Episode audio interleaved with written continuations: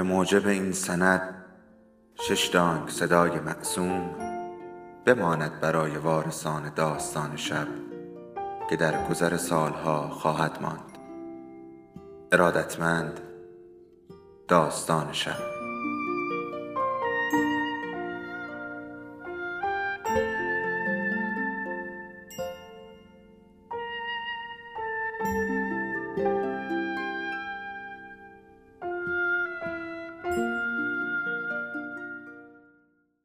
یکی بود یکی نبود.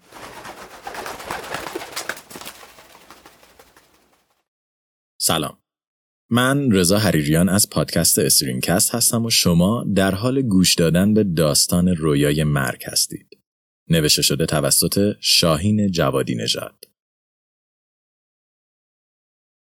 صدای تلپی به گوش رسید و مرد به زمین افتاد.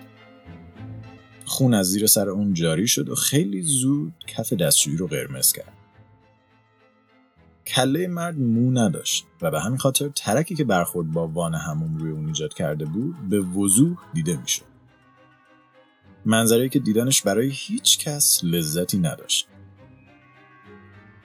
برای برفی همیشه جالب بود که چطور انسانهایی که اینقدر قوی هستند و بر کل دنیا تسلط دارند تنها با یک ضربه کوچیک کل زندگی خودشون رو برای همیشه از دست می‌دادن.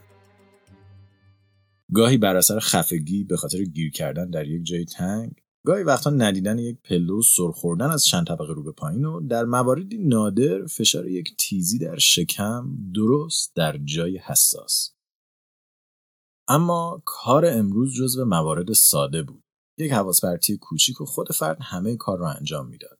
در حقیقت 99 درصد مأموریت های برفی هیچ پیچیدگی خاصی نداشتند. حتی شاید به عقیده خیلی ها کار برفی ساده ترین کار جهان بود. بیا، تحویل بگیر و برو. ولی خود اون اصلا به چنین چیزی اعتقاد نداشت. چرا که بعد از هزار سال مسئولیت گرفتن روح آدم ها برای اون به کاری طاقت فرسا و غیرقابل تحمل تبدیل شده بود. اون دیگه حوصله مرگ بودن رو نداشت. روزهای برفی نسبتا غیرقابل پیش بینی بود. اون در خونه نزدیک ساحلی خارج از این جهان سکونت داشت و میبایست در اونجا منتظر می نشست تا روحی آماده جمعآوری بشه. در چنین مواقعی دروازه‌ای در خونه اون ظاهر می‌شد و برفی رو به جایی در دنیا هدایت می‌کرد. جایی که انسانی قرار بود با مرگ روبرو بشه. در بیشتر مواقع تنها روبرو شدن با ظاهر مرگ برای اینکه فرد مورد نظر سرنوشت خودش رو بپذیره کافی بود. ولی در موارد معدودی برفی میبایست خودش دست به کار می‌شد و با هل دادن زیر پای زدن فوت کردن پخ کردن یا هر شیوه دیگه ای انسان بیچاره رو به خونه ابدی خودش هدایت می‌کرد. فرایندی که در دراز مدت باعث شده بود اون از هر چیزی از روشن کردن گاز گرفته تا پایین رفتن از پله ها بترسه. چرا که برای هر کدوم نمونه های فراوونی از مرگ های مختلف در ذهنش داشت. برفی سپس روح فرد رو با دستانش از بدن خارج می‌کرد و از طریق همون دروازه‌ای که براش ظاهر شده بود دوباره به خونه برمیگشت. برفی تنها مرگی نبود که باید این کار رو انجام می‌داد. دنیای مرگ ها درست مثل انسان ها پر از مرگ های مختلف بود که هر کدوم ویژگی ها، قیافه و حتی اخلاق خاص خودشون رو داشتن. بعضی از کشتن لذت می بردن. بعضی از خون می ترسیدند و بعضی دیگه کارشون رو خسته کننده می دونستن. ریشه اصلی مرگ ها حتی برای خود اونها هم مشخص نبود. ادهی فکر می‌کردن که قبلا انسان بودن عده دیگه خود رو فرشته می‌دونستند و عده دیگه گروهی مستقل و از لحاظ اجتماعی فعالتر از دیگر مرگها هویت خودشون رو مستقل و فراتر از انسان و فرشته ارزیابی می‌کردند. مرگ ها به صلاح دید مدیریت با همدیگه در ارتباط نبودند و هر کدوم به شکلی جداگانه در گوشه از 16 میلیارد و 876 میلیون و 667248 دنیای موازی زندگی می‌کردند و هر کدومشون منتظر بودند تا معمولیت های روزانه براشون ارسال بشه. 500 سال اول برای برفی مثل برق و باد سپری شد. اون صبح از خواب بیدار می‌شد. روزی بین ده 15 تا روح رو جمع آوری می‌کرد و سپس به خواب می‌رفت تا روز بعدی رو آغاز کنه.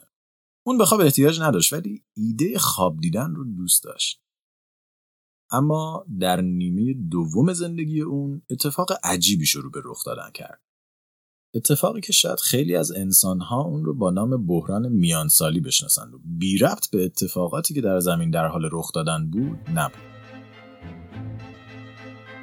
برفی با هر سفر کوتاه به دنیای انسانها بیشتر و بیشتر به سبک زندگی این موجودات علاقه من می‌شد و بیشتر با فرهنگ زمینی ارتباط برقرار می‌کرد و با هر ارتباط بیشتر به هویت خودش شک می‌کرد. زمانی که برای روح یک نقاش رونسانسی به زمین رفته بود با خودش چند تا قلم و بوم آورد و نقاشی رو یاد گرفت با مرگ موسیقیدانی فاخر به سختی پیانوی رو به ویلای خود آورد تا ساز بنوازه و بعد از کشتن نمایشنامه نویسی که اکنون از شهرتش آگاه بود برای اولین بار با مفهوم تراژدی آشنا شد. اون همیشه با خودش فکر می‌کرد که کار اون لطفی به انسان هاست و اتفاق مثبت در زندگی اونها به شمار میره. ولی با خوندن نمایشنامه ها دیدن نقاشی ها و گوش دادن به توصیفات انسان ها از خودش برفی نسبت به شغلی که در انتخاب اون هیچ نقشی نداشت به شک افتاده بود. شکی که خیلی زود به افسردگی و سپس به تلاشی برای خودکشی تغییر کرد. اما برفی تنها کسی نبود که در این دوران نسبت به کار خودش مردد شده بود. قرن 19 بیشترین میزان خودکشی مرگها در تاریخ 200 هزار ساله این موجودات رو به خودش دید. در دنیای مرگها مرگ تنها به یک روش امکان پذیر بود و اون هم مواجه شدن مرگ با تصویر خودش بود. تا قبل از قرن 19 آینه یا وجود نداشت یا زیادی به درد نمی‌خورد و به همین خاطر خطر مرگ خیلی مرگ رو تهدید نمی‌کرد. نهایتا هر سال تعداد محدودی از این موجودات به خاطر دیدن تصویر خود در دریاچه یا فلزهای براق از بین می‌رفتند و این عدد اونقدر بالا نبود که مدیریت رو نگران کنه. ولی در قرن 19 و با همه گیر شدن استفاده از آینه و افزایش افسردگی میان مرگ ها خطر مرگ خودخواسته این موجودات رو در هر سفر بیشتر از قبلی تهدید می‌کرد. یک نگاه به آینه و همه مشکلات اونها حل می‌شد. شک اونها برطرف و فشار هزار و حتی گاهی چندین هزار ساله از دوش اونها برداشته می‌شد. آمار مرگ مرگ ها روز به روز بالاتر می‌رفت و خیلی زود مدیریت رو نسبت به یک تغییر اساسی به فکر انداخت. آیا مدیریت قرار بود تا با مرگ ها منطقی صحبت کنه و به نگرانی های اونها گوش بده؟ خیر. مدیریت در تلاشی برای کاهش مرگ و میر مرگ ها گروهی از روحهایی که از وضعیت درونی مناسبی برخوردار نبودن رو در تلاشی برای بخشش گناهانشون استخدام کرد تا قبل از هر پروژه مرگ به محل جرم برن و تمامی اشیاء براق رو از اونجا جمع آوری کنن تا مرگ ها هیچ راهی برای مرگ خودخواسته نداشته باشند. موجوداتی که در دنیای انسان ها خیلی زود با نام ارواح سرگردان شناخته شدند. در کمال تعجب این روش موفقیت آمیز بود و تا ابتدای قرن بیستم مرگ مرگها دوباره به عدد طبیعی خودش برگشت. حتی اگه این کاهش مرگ به قیمت افسردگی شدید مرگها تمام می‌شد. برفی هم از این قاعده مستثنا نبود. اون هم تا زمانی به خودکشی آینه ای فکر می‌کرد ولی ترس از دنیای پس از مرگ برای مرگ هزار ساله باعث شده بود تا این کار رو به موقع انجام نده و در جهان گیر بیفته که خروج از اون دیگه ممکن نبود. در صد سال گذشته برفی تلاش کرده بود تا از زندگی لذت ببره.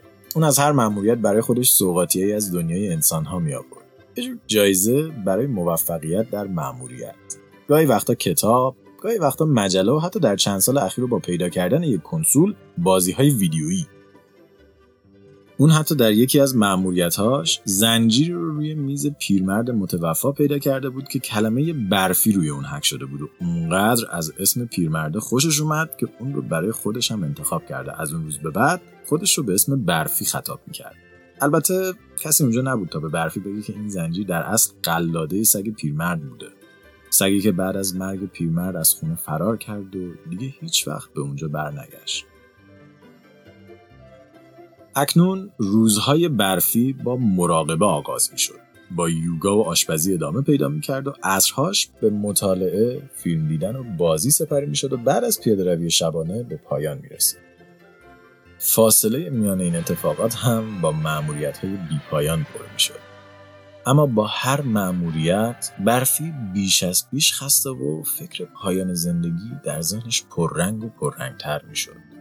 هیچ کدوم از این فعالیت ها به اندازه لازم برای پرت کردن حواس اون از پوچی زندگی و نحس بودن هدفش کافی نبود. مرد تاس لخت و بی حرکت روی زمین افتاد و لایه ای از خون در زیر بدن شروع به جمع شدن کرد.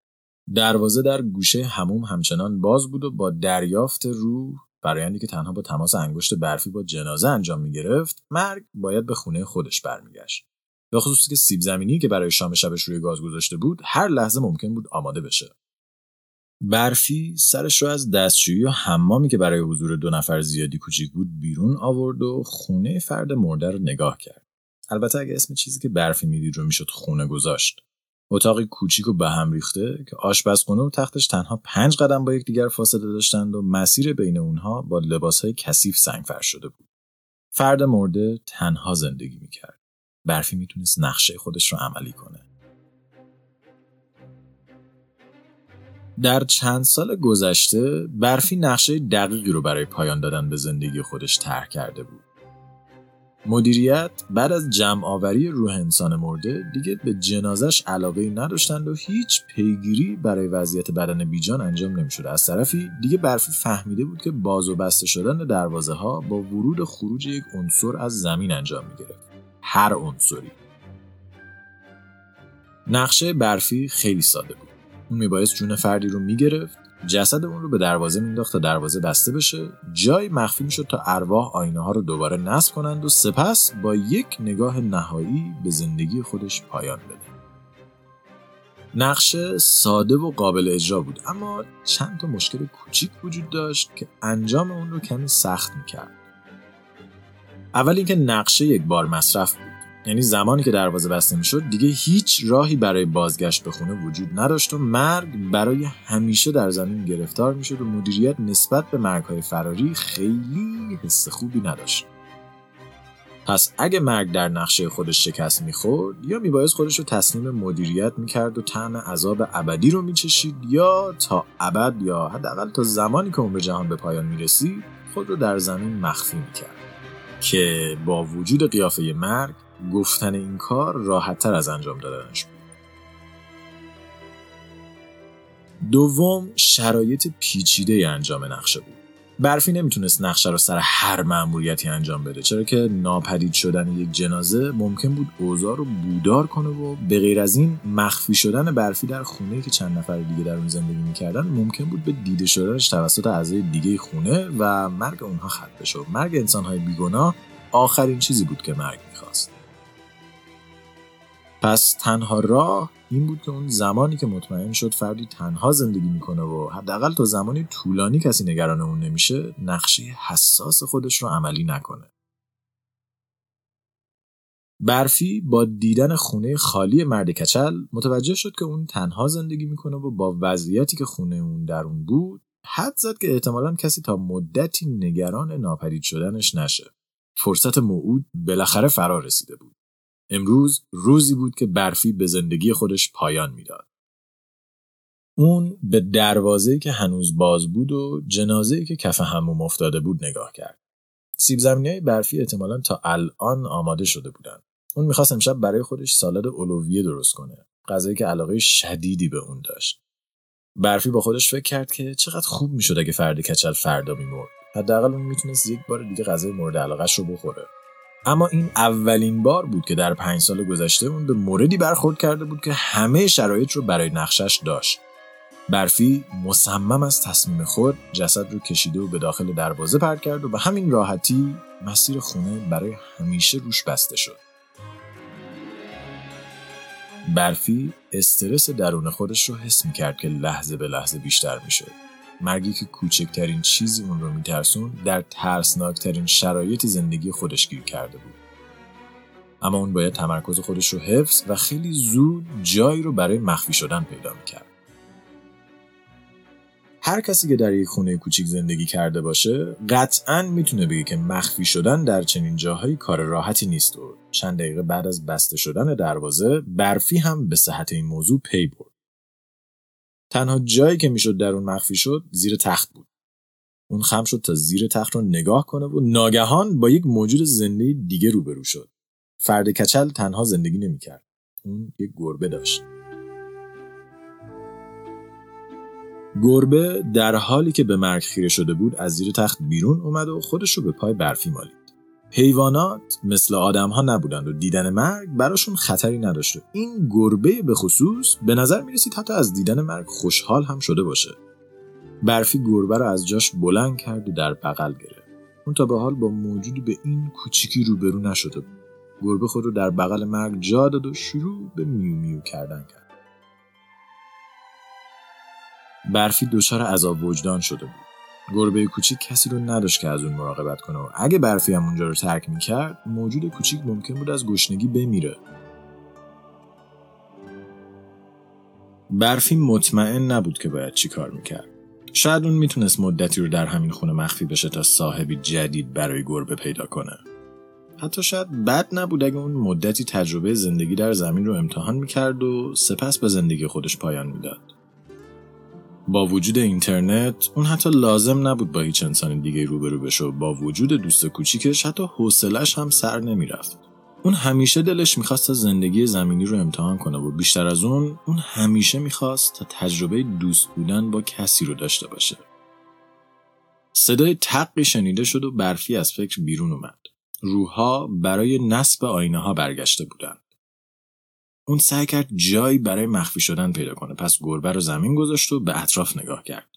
زیر تخت زیادی کم ارتفاع بود و کمدها زیادی پرو با هر کدوم از این تصاویر خاطرات هزاران مرگی که تاکنون بر اوتش بود براش زنده می‌شد. برفی باید یه جای دیگر رو پیدا می‌کرد. اون در خونه رو باز کرد تا بیرون رو نگاه کنه ولی در کسری از ثانیه گربه به سرعت از در خارج شد و فرار کرد. برفی ترسیده بود. اون نمی‌خواست انقدر زود دوست جدیدش رو از دست بده. پس به دنبال گربه کوچیک به راه افتاد و در حالی که امکان دیده شدن به اون استرس می‌داد به سرعت تا انتهای راه رو دوید. گربه به سرعت از پله پایین رفت و مرگ آماده شد که به دنبال اون بدوه اما قیافه پله ها اون رو ترسوند. حدود 150 تا از روحایی که اون طی سال جمع می کرد ناشی از سقوط از پله ها بودند و اون نمی‌خواست چنین چیزی رو تجربه کنه. برفی متوجه آسانسوری در اون سوی پله ها شد. به سمتش چرخید و دگمه اون رو پشت سر هم و با قدرت فشار داد. اون همه چیز رو در ذهنش مرور کرد. گربه رو پیدا می کرد، به خونه برمیگشت، اونجا رو مرتب و سپس مدتی رو در این حالت جدید زندگی می کرد. مرد احتمالا اجارش رو تا آخر ماه پرداخت کرده بود پس تا چند هفته چیزی برای نگرانی وجود نداشت. شاید زندگی در اینجا حالش رو بهتر می‌کرد. شاید برفی در افکارش غرق شده بود که آسانسور رسید و درش باز شد. این اولین بار بود که مرگ از آسانسور استفاده می‌کرد. اون درباره استفاده از آسانسورها در کتابها مطالعه کرده و نحوه استفاده از اون رو از فیلمها فرا گرفته بود ولی در اون لحظه خاص اصلا حواسش نبود که اصلی ترین عضو هر آسانسور آینه بزرگیه که در آن سوی درهاش نصب شده مرگ سر خود رو بالا آورد و برای اولین بار چهره خودش رو دید. قیافه اون به میزانی که فکر می‌کرد ترسناک نبود. حتی شاید میشه گفت یه متانت خاصی درش دیده می‌شد. اما دیگه برای این فکر کمی دیر شده بود.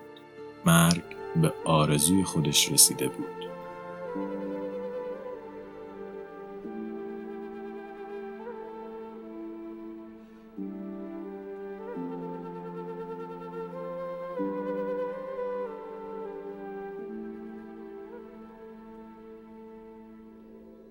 داستان شب بهانه است. برای با هم بودن دور هم نشستن شنیده شدن.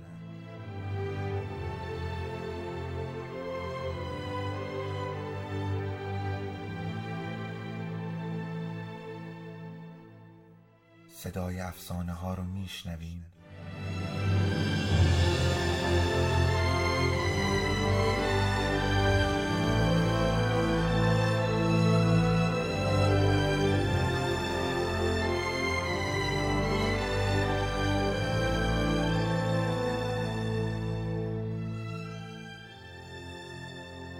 شبتون بخیر.